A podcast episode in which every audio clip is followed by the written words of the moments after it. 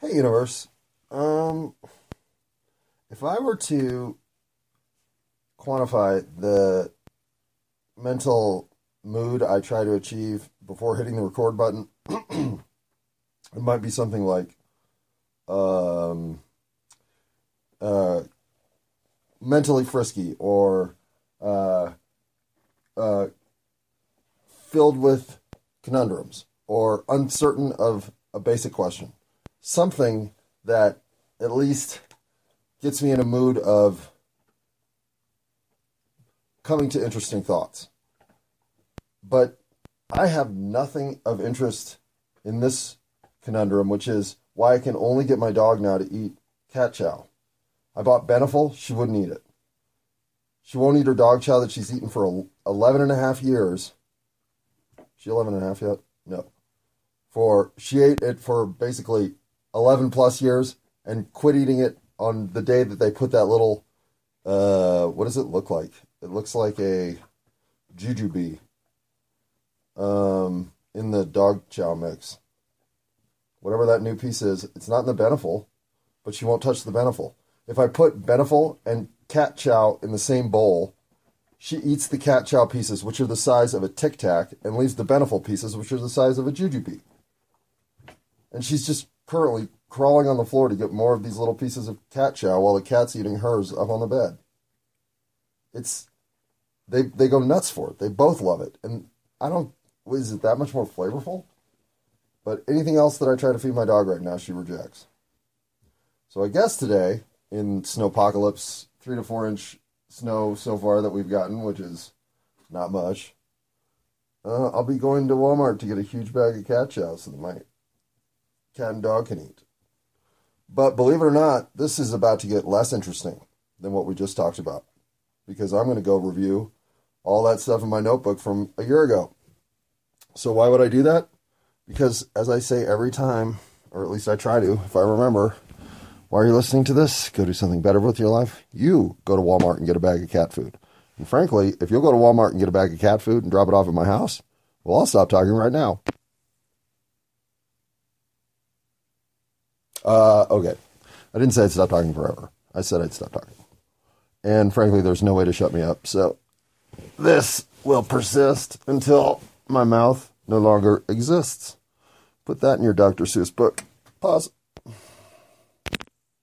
Oh, and uh, while I go do my thing, well, yeah, I, I obviously haven't baked enough, but I have a surprise. Do I? Maybe I don't. Please enter your password. Certainly.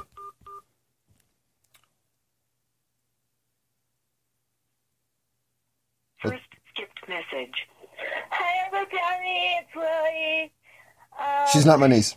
Danny said you called, and I said I didn't call. Um, really cute girl working at Walmart. I was gonna try to get her number for you. I don't know what that's about. But she reminds me a lot like a little elf or something. Anyway, I don't really know my return number. Hopefully, it shows up on your phone. Give me a call if you want. I'm out in the boonies. Love you. Bye. End of message. Delete. Press 7. Save. So, I do believe that means she's at the halfway house because she doesn't know the number she's calling from. And I do believe I've gotten a call from that number already once. Um, I can't confirm that because I think I got it on my other phone. And I also believe that uh, with that much coherence in what she said, she's not on uh, street drugs. So I have to believe that uh, Lily is uh, soon to be seen. And now that she has my number, I will wait till she knocks on my door because uh, I don't want to call her in treatment facilities and things like that because she should be concentrating on herself in those situations. And uh, actually, don't know if I believe what I just said for the last 30 seconds, so I will revisit this stuff. The stuff with Lily is a lot of what. no, no, it is not. But what I've always been glad I didn't have to go through is the uncertainty of parenthood because having a kid is an enormous 179 in life. I don't know if you turn all the way around in one fell swoop, but you do a lot of immediate life different evaluation, priority, prioritization, and processing from day one forward that never changes, but is all geared toward you now have a nuclear family. and I never had that. I never even had a, wow, I now have a wife. I've had, okay, now I have a dog. And there's no cross comparison there. There's emotionally some level of intertwining, but there's no responsibility level that comes remotely close to children that anything in the universe presents. So I am the ultimate shut the fuck up, you don't know what you're talking about guy. But watching everybody else go through it and seeing the shell shocked reaction of their lives was part of the reason I don't have kids. And I'm a pretty observant guy. So the one thing that made it easier and easier to realize my life was a little too chaotic to even consider kids was how much consideration came with kids. Too much consideration. Over the course of time, I came to realize I was destined not to have them. I thought I'd have been a good dad. I thought I'd been a shitty, shitty husband. I knew those thoughts most of my life. So even my own recipe for getting involved wasn't good. And I think I knew it. And why get into a situation where it's not going to be giving the opportunity for greatness at least one chance, if not a 100% chance? I was giving none of that. So somewhere in my deep monkey brain, I thought to myself, wait, am I a monkey? Maybe. And then I thought, am I a monkey should make other monkeys? Maybe not. And as the maybe not became a nope, it wasn't a transition I liked. I knew it was a transition that was right, but I didn't have to like it. I didn't have to like the side of myself because it was disappointing. It was disappointing I was such a douche with women, mostly. And it was disappointing that I was such a live for the now, live for today, live for whatever's immediately here to be had, that there was no way be responsible enough to think about a kid's college education 18 years from now. I could barely pay my own back. That's one thing I did pay back, though. so, life's directions that you choose often are not even the choices you really thought you were going to make. But coming to grips with all of that, I think, is what's giving me the perspective now to think everything's forgivable. Everything that never got done or should have gotten done or got done the wrong way and needs to be redone or frankly was a complete fuck up and should be scrapped and never thought of again. It's all okay. Why get anything but resolve and motivation to go out and do better from whatever you can uncover that you might not have done as well as you wished you had. And so I don't live in any regret. I used to. I used to really regret not getting married even. And now, I, I mean, I could still get married. That's a, a that'd be a dumb goal to live my life toward. But I'm not without the possibility to make that the most important goal of my life and go achieve it. Um, kids, I could do the same thing, but it would be reckless because I have n- no stability on which to provide something of uh, of value at all times to my children. So to have one, I would have to get my shit together in that regard overnight, and I don't I don't really have that kind of uh, capability. So these are things that in your 30s you don't even put emphasis toward because well it'll sooner or later work itself out. It always does. My life's that way. And by letting my life work itself out the way it worked itself out it included no kids and no perspective when it comes to what parenthood and the legacy of genetic recreation offers for purpose in life. My purpose in life can't come through my kids. I don't have any. My purpose in life has to come through finding purpose for me, inner purpose, tranquility, serenity with my cohorts on this silly ride I call 8675309 Earth. Those people in my life are my family and kids. Because everybody I run into, everybody on the human journey, is somebody of value to me. Because there's nobody of more value in the universe to me than anybody else, even kids. I don't have any. And while maybe my Labradoodle's the most valuable thing in the universe to me, the cat's not. So that's just how great the Labradoodle is. Kitty, yeah. There ain't room on the ship, there ain't room on the ship. All right. Spoke so much about myself last time that it was like every other time because this is all about myself. And why anybody else is listening is interesting to me, but not all that interesting to me. Because I've listened to sources of contemplation across all paradigms. Why not dip your toe in every pool? Why not see what this or that is about? Why not spread yourself into everything of interest while you're here? And if you're out there thinking it's your fault, you fucked up. And you're sitting there and you're sullen pity party that nobody else wanted to show up for, thinking, well, nobody else is going to talk to me. I'll listen to a podcast. At least then I'll hear another human voice. And you landed on this. Well, first of all, get the fuck up. What are you doing? Quit having a pity party. The only way to get out of whatever rut you feel like you're stuck in, or whatever problem you think the world is serving up that you're getting too much of, or any of that other delusional shit that your life is unfair, is to go make your life fair by taking action. Taking action in what you know you are to be real. Are you kind? Well, then spend today going out and finding some moment in which to be kind. And you won't feel so fucking sorry for yourself, I promise. There are ways in which, if you're just losing the game, it's probably your fault for not even really playing it correctly. I had a lot of that. But I was messaged in society to chase certain things like financial gain or glitz and glamour that when I got them seemed awfully not worthy. And so collapse did I. Because nothing that I wanted to achieve did I understand until I was at least 40 because everything I was told to achieve felt wrong, even when I achieved it. So, sit around and feel sorry for myself, did I? And for no reason, life started giving me perspective. Life started telling me I was doing it wrong.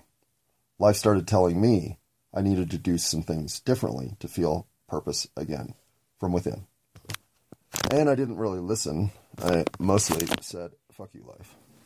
I will sit here and feel sorry for myself until you tell me I'm dead. And then life said, Yeah, that's going to be a while, so get the fuck up and let's not be listening to podcasts. Let's go do something with our life. And now here I am doing things with my life.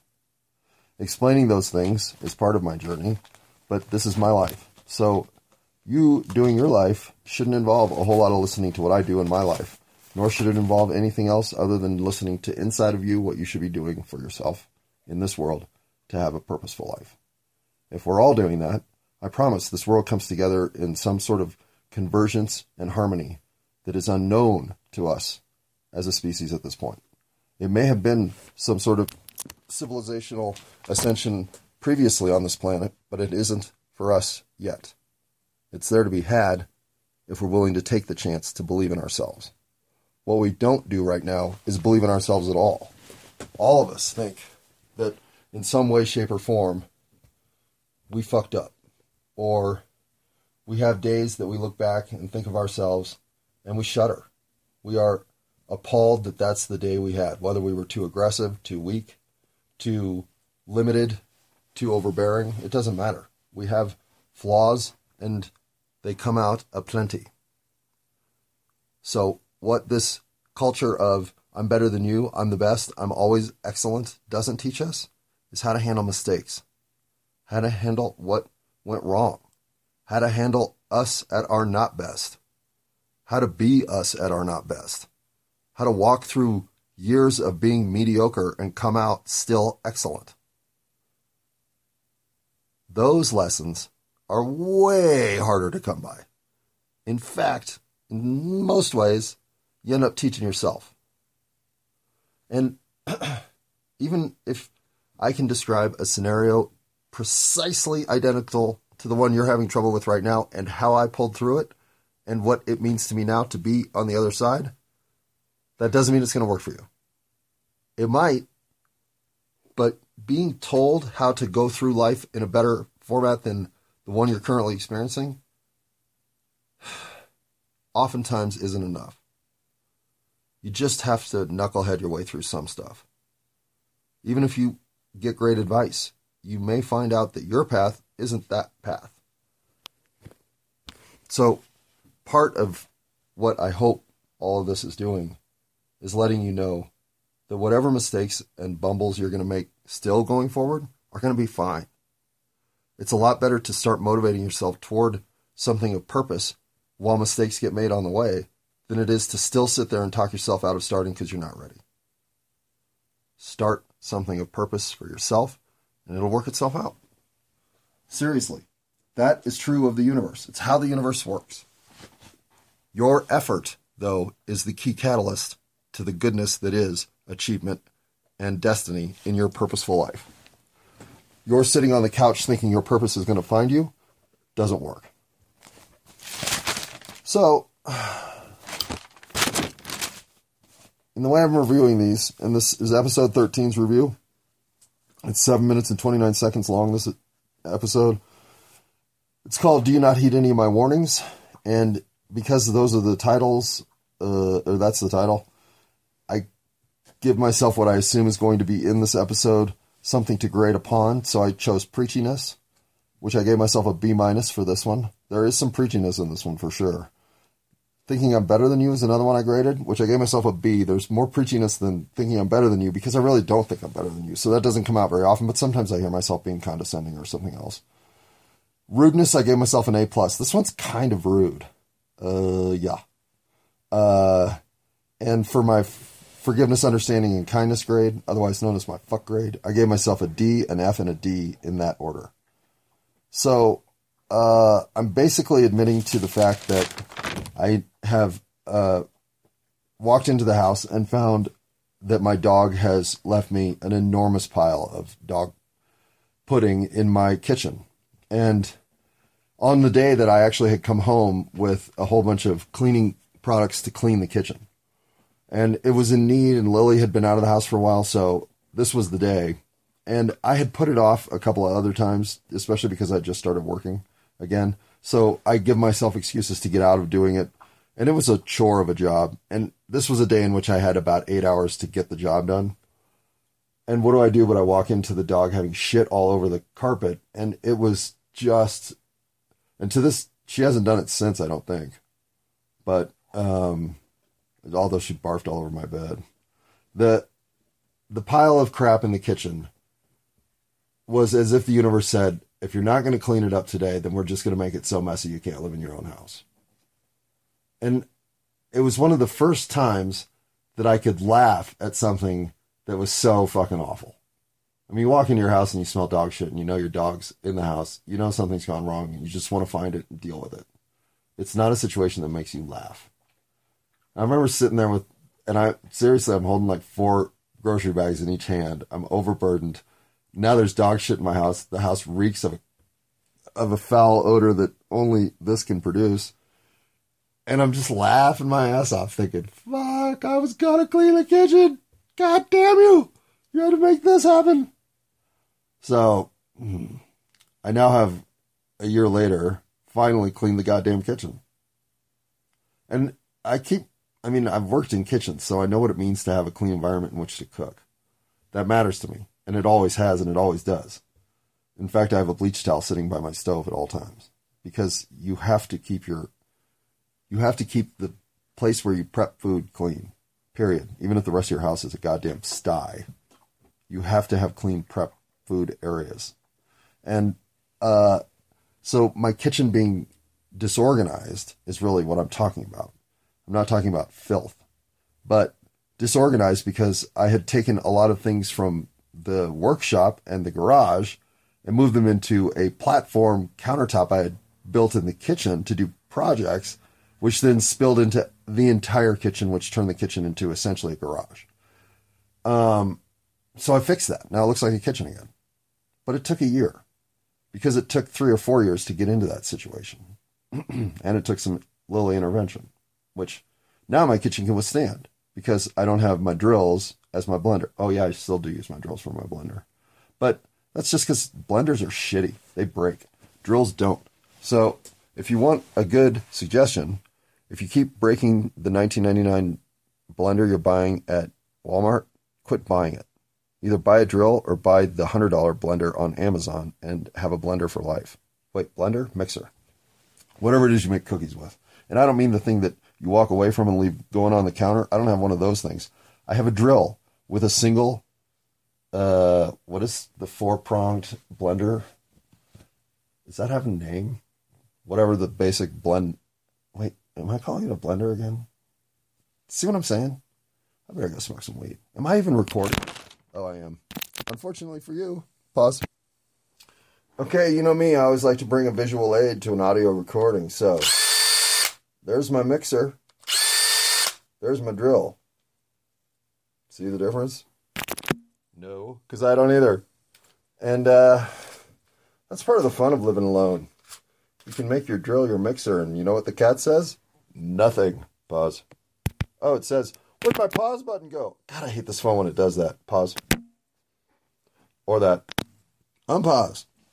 Okay, so episode 13 was a moment in time when I got uh, a message from the universe that was foul and filled with uh, the sort of wreck my day possibility that should wreck your day.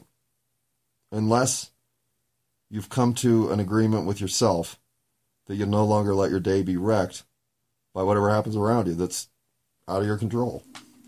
It really was out of my control that my dog took a dump in my kitchen. I believe. Maybe I've let her eat something I shouldn't have, and so I had some say in the matter if I relived life, but I didn't walk in thinking, well, that 1% chance Phoebe will have lost her bowels in the kitchen is still active. Let's go see what happened. No, I walked in and thought, oh God, that's the worst pile of shit in my house ever. She just set a record for the best pile of shit to ever come into my life unexpectedly in my kitchen. A record which she hasn't broken since, nor has she even challenged. So it's like walking home that night in circumstances that just went wrong. So it so goes.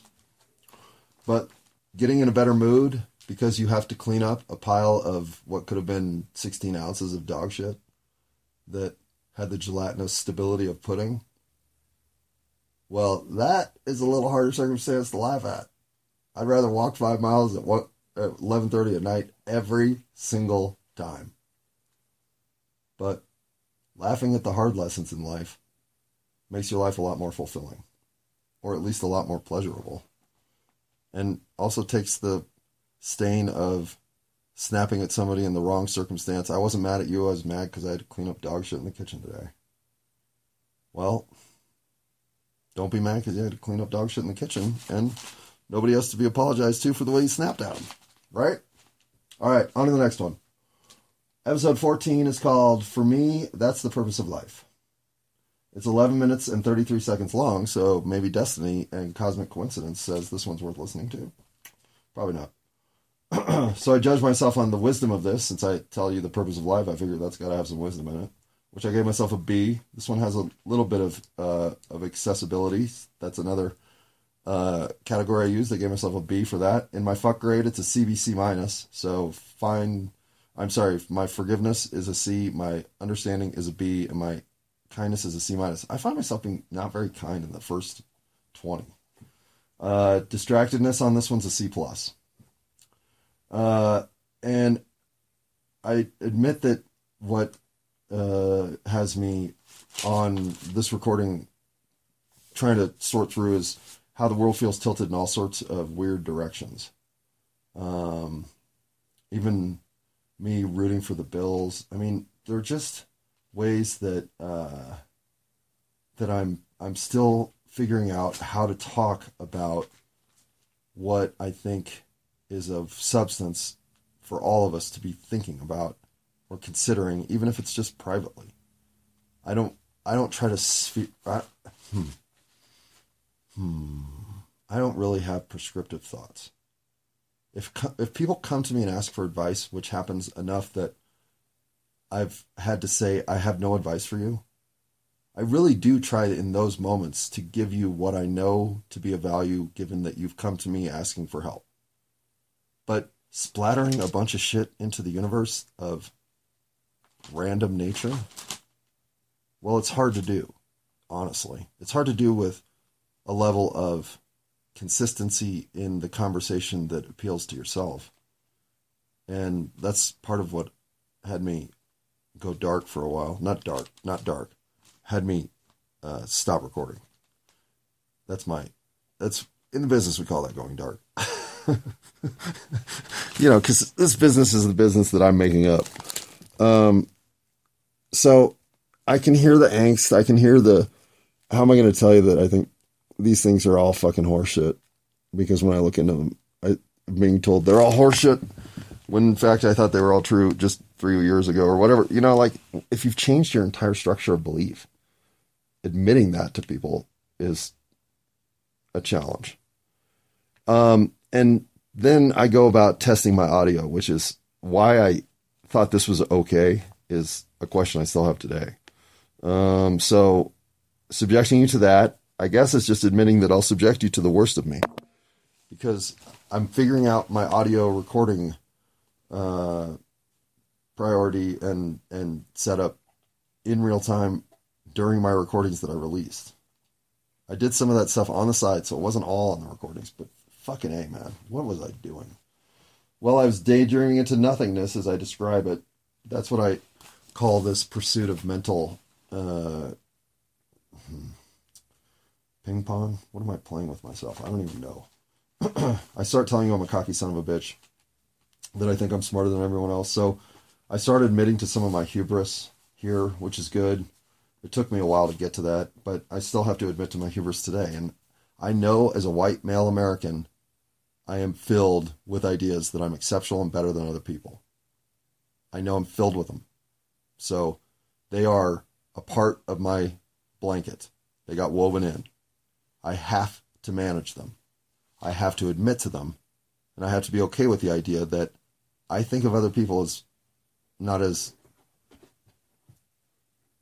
ah, it's not as valuable. I've never thought that. It's just that I thought I think sometimes I got I showed up to the field with the best equipment. We're all playing the same game. I just for whatever reason happened to show up with exactly the best reviewed stuff on Amazon.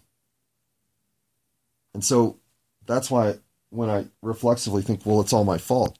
What did I what else did I want? What other advantages did I think I should have gotten that would have given me a better chance to have been the superstar I think I am? Or am I just filled with delusion of a musical that I still love to this day?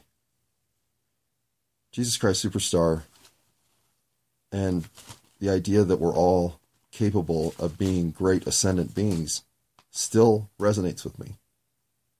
So I've never thought any one of us had more value than another, but I've always thought that the value I got to play the game was the highest value that was available. So that is why I'm cocky and a selfish piece of shit sometimes is because I still look at other people as having gotten less of a skill set to play the game and thus are at a bigger disadvantage than me. That I do believe. I'll have to re listen to it to think if I really believe that. But if I don't think I've got every possible way needed to win the game, then that feels delusional because I do.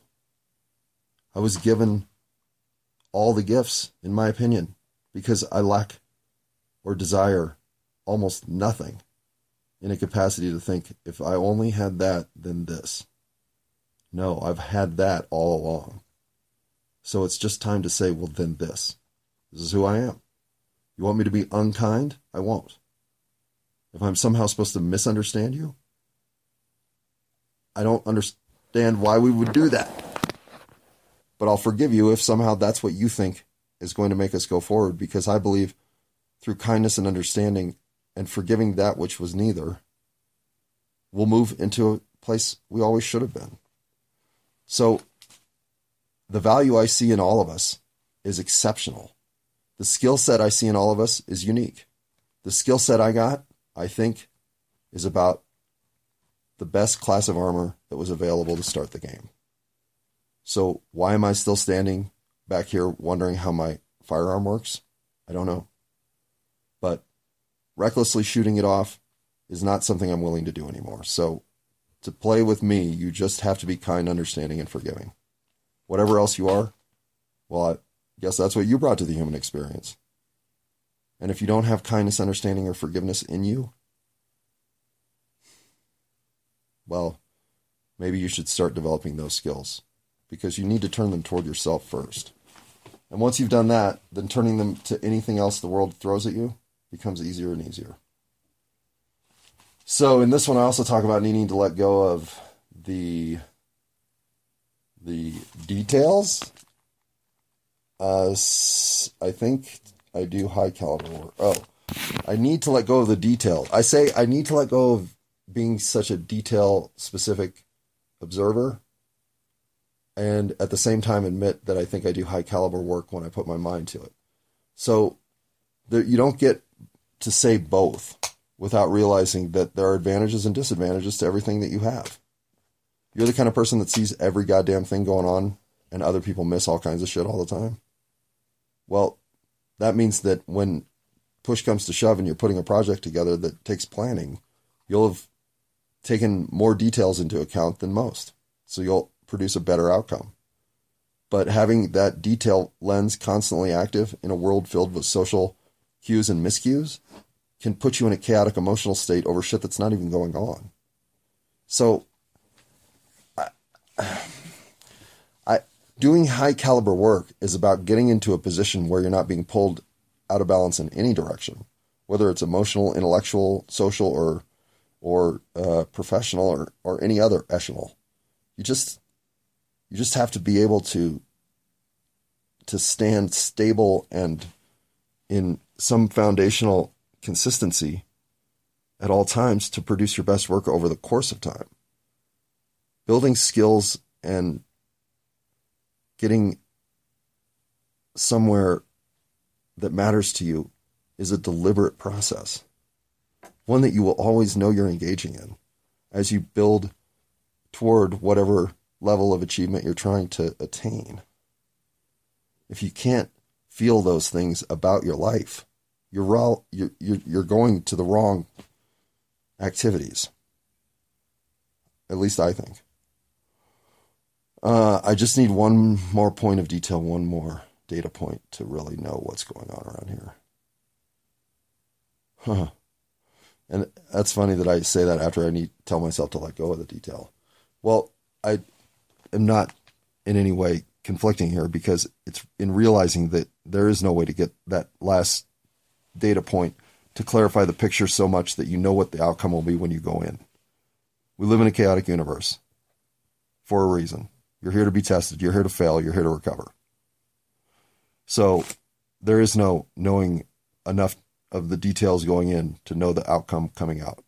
You have to go through the experience. You're here to change into a particle or a wave, depending on what reflexive circumstance you decide to activate. I mean, you're the participant, you're the active agent. So you don't get to know every detail going into something that you're going to be within because you're in it and you can't know your own circumstance until you perform. So quit looking for explanations as to why everything's happening and go experience things as your true self so you can know how you experience things. And I spent my whole life trying to figure it all out instead of just living my life in a way that meant something to me, that brought me meaning. Fuck the questions. Who cares? You didn't manifest here to not experience this. So go experience it. And experience it I do. Um, yeah, yeah, yeah, yeah, yeah. We've already talked about that. How many dog shit piles in the kitchen make your life improve? Only one so far, but one did. And it's the last one that happened, so maybe the next one will be even better. If you learn to befriend your emotions, they will fortify your purpose. Yeah. Emotional energy is what you are creating from nothing. You want to know how you create something from nothing? Tell me what your emotional energy, where does it come from? It comes from you. So, if your ability to generate something in this universe is the ability to generate emotion, well, that's energy. But that's energy that needs to be managed. And you have to be able to take your emotional energy and put it into a positive output in your life. And I believe this comes from, at least for me, it did, coming to grips with your negative emotions. Anger is something I never, ever wanted to feel because it meant that I was going to make someone else feel bad. Because every time in my household there was anger, somebody else was hurt emotionally, not physically. But that was worse. At least if I cut my skin, it heals. And I never really think about it again, except, hey, that one left a scar. Because I've cut myself a lot. But I can still feel emotional pain from my childhood. Feel it. Right now, I'm feeling it. It's there. It didn't go away. And so is yours. It's just something that is what it is. And so we all just sort of live with this emotional anchor that's in our hearts from all the hurt in our life. Instead of finding a way to think through that emotional energy and cleanse yourself of that pain. Now, as a white middle class American with a pampered life and a goddamn selfish attitude about I'll do what I want whenever I want, so fuck off, how much emotional pain did I go through? Mostly that which I caused. Now, that doesn't make mine any easier to reevaluate and look at. In fact, sometimes I can't. It's too hard to look at pain I've caused. But look at it, I do, because pain I caused is pain I don't want to cause again. Emotional pain and emotional uplifting energy are both available. I can send you one or the other, or neither. But having an effect on other people and their emotional state is the human experience. So, befriend your own emotions first, because you have to be okay with whatever emotional pain you've both caused and suffered in life. It's the energy that you're here with uniquely to provide to the universe without having to go find something to provide it. You get to create it as if you're a magician deciding, here's what I'm going to give the universe my emotional frustration today. You are? Okay. That means the rest of us have to somehow weave that into our blankets and hopefully destroy it ourselves. Or you could come laughing at your circumstances, telling us what an enjoyable time you've had going through the rough patches, and transfer perspective to us that makes us think, how that lady handle all that stuff so easily when I always fuck all that shit up? Maybe I'm not emotionally stable enough to react to situations against me with stability, grace, and purpose so I don't get thrown off. Ask yourself that question for 35 years without answers, and then all of a sudden start achieving those results without trying. Well, you'll find yourself talking to yourself like I do, wondering, what happened? But you know what happens too? You just start living a purposeful life. And you no longer care what happened. You're still going through it. So you're still trying to understand it. But your life is awesome. So thank you, random circumstance of uh, synthetic injection into the uh, hallucinations I'm suffering in this simulation. But this version of your drugs are way better than the other version of your drugs. I like these. So I'm going to pause and have some more of them. Pause. All right, we're at 39.47, and that means I want to keep this under an hour. I have episodes 15, 16, 17, 18, and 19 to get through. Five episodes. That is four minutes per episode. Uh, good luck to me. That's what we're going for. So pause and I'll be back. Oh, I've already taken four seconds off this episode. Now I've taken six. Eight? Oh, I hate my pause button. Okay. So the next one, episode 15, wander in there and have this conversation. This was the first title I remember being aggravated that I was limited in character structure for naming titles in Android. Because at the time I was loading everything up on the phone. And uh, what I wanted the file to say was I don't want to wander in there and have this conversation because here again, I was being an asshole and testing audio uh, consistency, inconsistency with a microphone walking through snow to the store. And you can understand me. And that was the bar at which I was setting myself rather than deciding that audio uh, that's barely uh, listenable is listenable instead of audio that's cultivated to be no issue of listenability is much more listenable. Uh, I didn't quite have that perspective at this point in time. I don't quite have that perspective now. Um, but I do have that obligation in a world filled with standards that are rising to try to rise with the standards that exist. So I'm in. And in the grades for this one, I gave myself a humor grade of a D. My fuck grades are DBD minus. My word misusage went from a B minus to a C minus to D minus at the end. And my dorkiness is a D. This is one of my worst episodes. But mostly just because of the audio. However, there are only a few. How many notes did I take on this episode? Probably 10. Um, I'm one to get stuff like um, discounts and hell, I even have $600 worth of money that Kaiser owed me that has filtered its way all the way back through unclaimed property in the Colorado state system that I just need to go get, I think. But I've never gone and gotten it. And I think it's probably expired at this point. But it's, I mean, that's six years ago that I was fighting for that fucking check that I forgot to cash.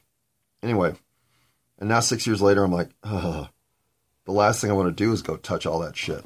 You know, and maybe I was right. Maybe that's why the money actually came back to me. But I know I'm not going to go pick it up. And I could really use $600. So what is that? Right? What is that? Um, so I get into a little bit of that with this opening episode. And I don't have answers to that, so that's not why we're not going to go any further with it. But I definitely have found myself in life winning some battles and then deciding not to reap the rewards. Um, uh, and I touch on the intellectual property conundrums I have that I don't even think it should exist by trying to get into what's inspiring or what are the influences that we're under at any given time. To me, I feel like it's all of them. I don't shut them down because sometimes influences that I don't realize I'm under pop up at the most convenient slash inconvenient times in my life.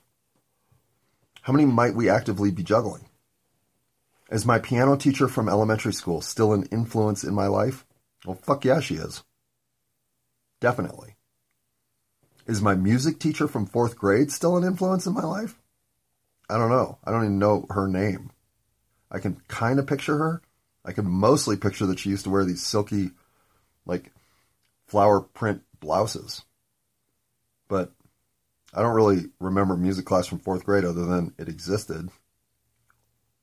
But I guess since I remember its existence, it must be influencing me. And perhaps one of the phrases I use all the time is something she said. How do I know? How would I know? You can't. You can't know everything influencing you. And I don't know how you could come up with something at the age of 42 and think it was completely original when it's entirely possible that's something your brain heard when you were 11. I, so, again, to me, this says, well, then there is no intellectual property. It's a constant pool of what's got me influenced today out of all the options that could be influencing me that were random to assemble right here. But here we are.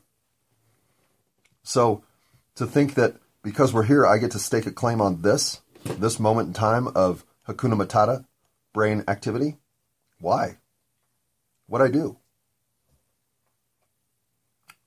So there's a little bit more width and depth on why I think I am against intellectual property. I bet we're already more than four minutes into this one. So I'll just say that I, I do feel the need to pay some uh, respect and give thanks to people who have influenced me in a way that helped pull me, especially up out of the pity party that I was too broken to play the game anymore. And people like Christopher Hitchens, Sam Harris, and Joe Rogan have really helped me there. I don't care what you think of these people. This is what I think of them. They've been great influences on me. Even when I called Lawrence Krauss Lawrence Krasner, and even though I know Lawrence Krauss has some sticky, to say the least, social issues that are swirling about him, maybe they're true. Maybe they're not. I don't know him. I don't care. He's had an influence on me as a thinker to think bigger thoughts than I was thinking at the time I didn't know him. So he has given me points in life that move me forward. And Christopher Hitchens and Sam Harris have given me more of those in the last 10 years than anybody else. My father's given me these. Mr. McCracken has given me these. My next door neighbor has given me these. A guy I work with give me, gives me these. Everybody in the world has given me influence, and some of them have given me so much, I have to say thank you. You have pulled me out of some of my most challenging times to think through things. And I spend many of the first three seasons going back and thanking people for their influence. I feel like I've been influenced by everybody I've ever met in some way. So, again, I'm not sure where to draw the lines to make it clear this is my thought and mine alone. I don't know. Maybe there is such a place. And then it comes to things like, well, what about a created piece of music? Yeah, what about a created piece of music? All the time, artists are having to go back and realize, yeah, it does sound like that song I heard in 1963. Maybe that's where that's coming from.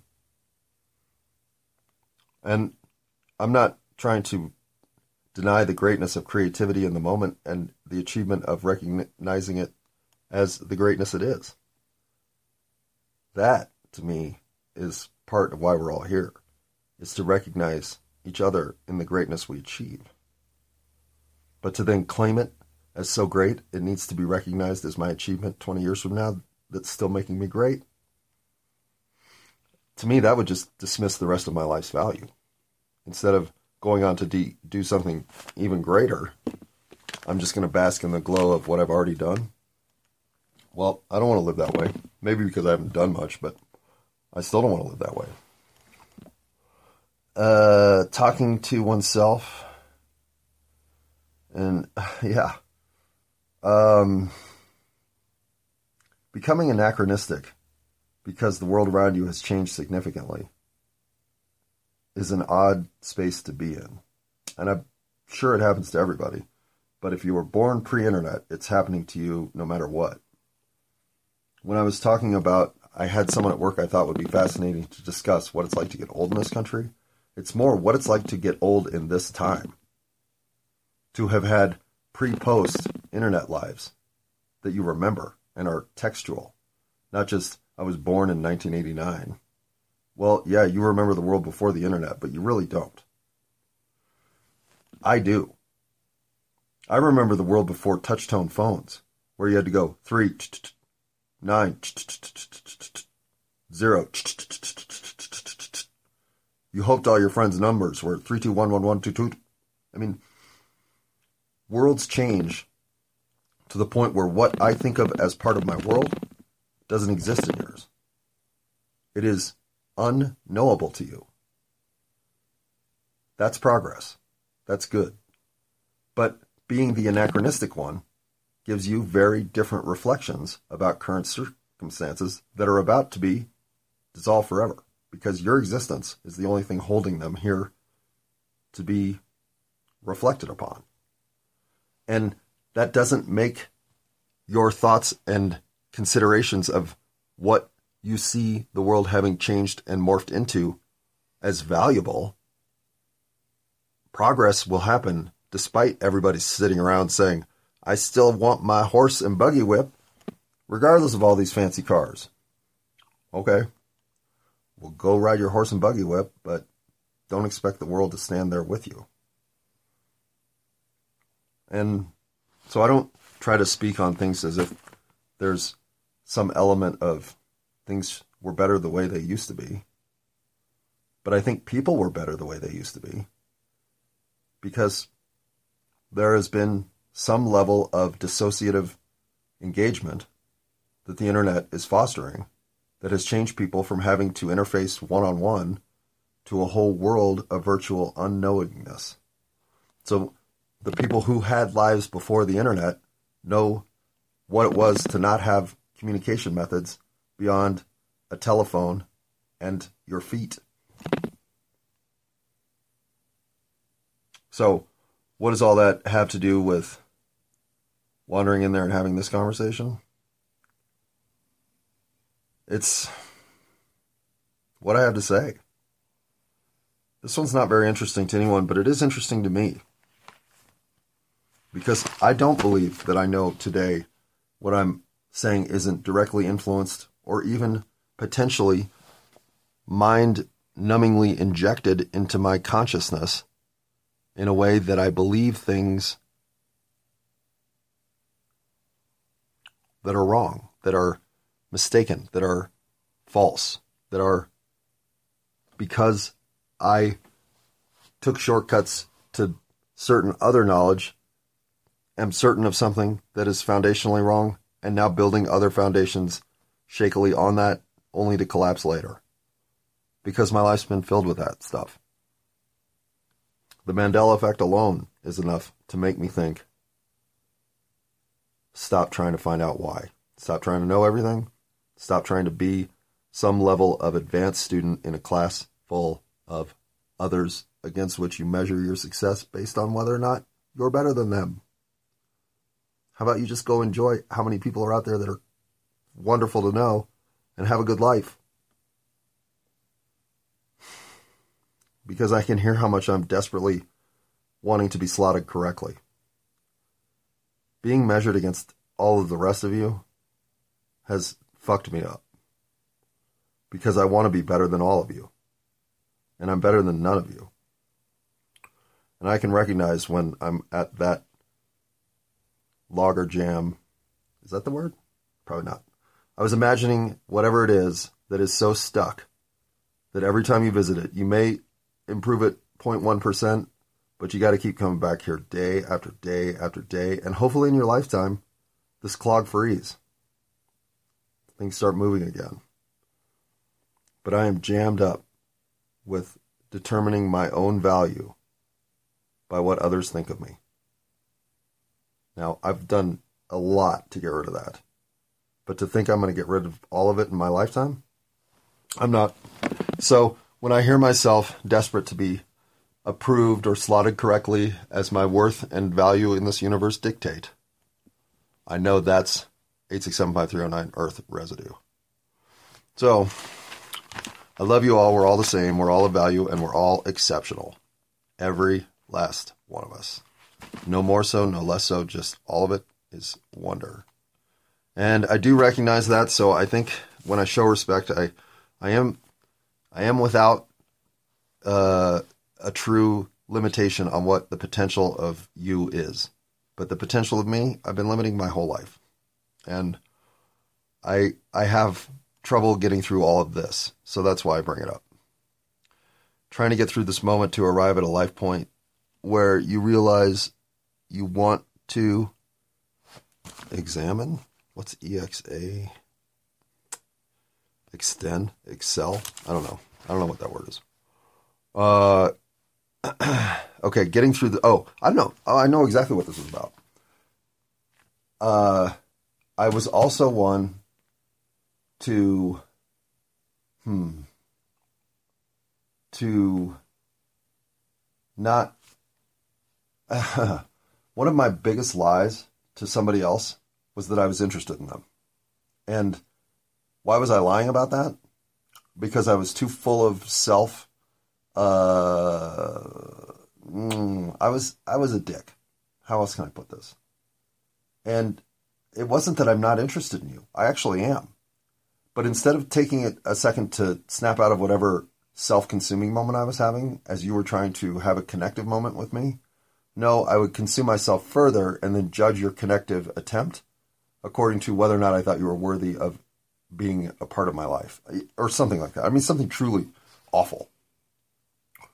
And so I would do this thinking that you couldn't notice that I was so good at being um, a phony that I could phony you in a moment in which you were trying to be real. And uh, and now that I'm always real, I feel the phonies when they're coming at me, which makes me know, yeah, I may have pulled the wool over a couple of people's eyes who maybe were as phony as me. But every opportunity I had to run into real people, they knew I was a phony. You can't not know. Because people who aren't giving you their real selves in a real capacity at all times do reveal themselves. And so, if you're just trying to get through this moment, whatever it is, because the real moment you want to be living is the one that you're going to get to next, then whatever is happening in this moment that you're glossing through is noticeable. And if that includes another individual who's trying to come at you with something in which they're wanting to connect with you, well, you've lost out on life. Because that chance should have been one you leveraged because it offered itself to you. You had so many ways you could have been kind, understanding, and forgiving to people who needed it. But you weren't. So, if you're going to have a moment in life going forward that feels that way again, well, that will be the ultimate signal that something's wrong, that I'm doing things in a way that no longer matter, because I'll have in some way given up on you, because that'll be the first step to giving up on myself. And having come through all of that to be able to feel the difference now gives me something both of pride and to cultivate, to protect, to say, this is my line to draw. You do not find me unforgiving of people's mistakes. I am the most forgiving person to a fault. Blame me for that, and I'll have the conversation. But tell me that I had no forgiveness in this situation, and either I'm coming at a moment of true self reckoning for my own behavior, or I'm standing up for myself and proving you wrong because that's not who I am. So that's what being real for me has provided.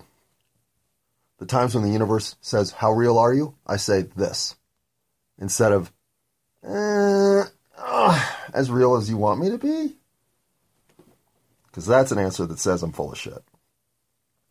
All right. Well, I said we were going to get through uh, five episodes and we were going to do it in uh, four minutes each so that we'd be done in under an hour. And look at this 58 17, and we've done one. So, should we do the next one that says, I guess I'm mostly full of shit? Right? Feels appropriate right now, doesn't it? All right, we're going to do 16. and then maybe I'll just stop 17, 18, and 19 for the next one. I don't want you listening for longer than an hour because that's 1 24th of your day. Well, it should be 1 48th of your day. And even if you're really good, oh, I can't do the math fast enough. Approximately 1 60th of your day. Triple up, or 2.5 However, I guess I'm mostly full of shit. So I gave myself grades on poor me, trying too hard, and missing the point, of which I get a D minus, a C minus, and an F.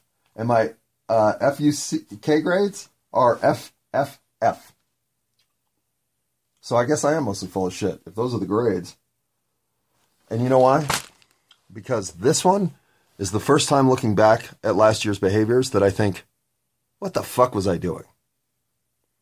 I was making a big deal out of being mistreated in my initial onboarding job opportunity at my local grocery store. Frankly, I was right.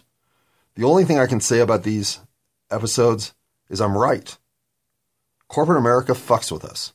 And when they fuck with us in ways that are undeserved, which are many, if you have any sense of self worth, they aggravate the fuck out of you. And that's what this episode is. And the very first statement I have in my uh, notes are why wow, excuse me, I'm making a big deal out of nothing. Why am I doing it? The reason that I say I'm making a big deal out of nothing is that in review, I can see that I go into circumstances where I understand I will have 1% of the power and someone else will have 99% of the power. And then I complain about feeling leveraged and un. Oh, this might be Lily. Hang on. It's not. Um, I complain about being in a position that I feel I'm leveraged against. That is what I look back and see in this episode. Me bitching about shit that I knew was going to happen because when it happens, I feel like, but why did it have to happen to me? I'm special. No, you're not. You're just like everybody else. The world is set up to shit on the individual who puts himself in a position in which to be shit on. So when you're splattered in that disappointment, one that you knew going in is by far the outcome most expected. Well, no, you don't get to just jump into the front row seat of we like you and we favor you because you're different and iconoclastic, so we won't shit all over you. No, they actually see you as probably a little more trouble than you're worth, so they shit on you twice just to see if you'll take it. And then you take that, so they start shitting on you every day. And then 19 days in, you make a podcast and say, Uh, uh, uh. so if that's worth listening to, go listen to it. I call myself out as an entitled douchebag, so at least I do that. I believe I'm owed accurate assessment by every judging body in the universe at all times, and that everything that I do needs to be seen for the value that it has inherent in the production of that activity. I kind of act like that, so I must think that. Why do I overreact to shit that's minimal? Why am I an entitled douchebag? Why do I get this? I deserve karmic kickbacks. Yes, I believe that. Did I lose containment of myself in these episodes? Yes, I believe that. So these are all things now that I feel like I have to come to grips with. These are ways that take me out of being my real self and turn me into somebody who does things I regret. I don't really regret how I acted at Sprouts, but I never handled adversity well until I was overwhelmed by it. And then I was left with very few choices. And I've been in these positions too many times not to realize that that's what I do. I shut the fuck up and expect things will get better when I have something legitimate that I should bring up and say, this isn't being addressed. Why do I do it? I don't know. When I'm the new guy, I tend to keep my mouth shut. But then I come and bitch on a podcast about it, so what am I talking about? I don't keep my mouth shut.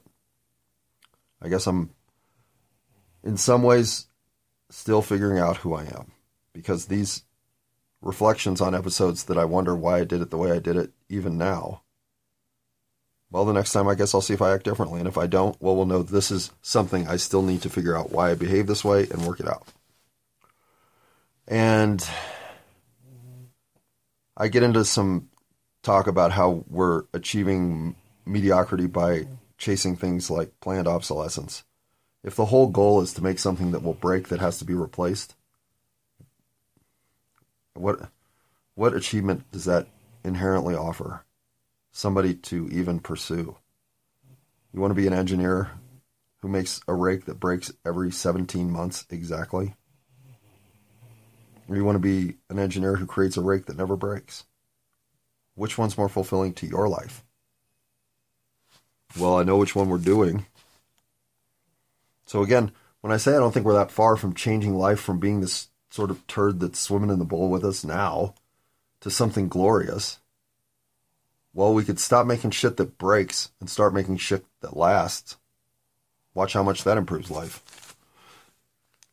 Um, so am I making progress or full of shit? I'm both at all times.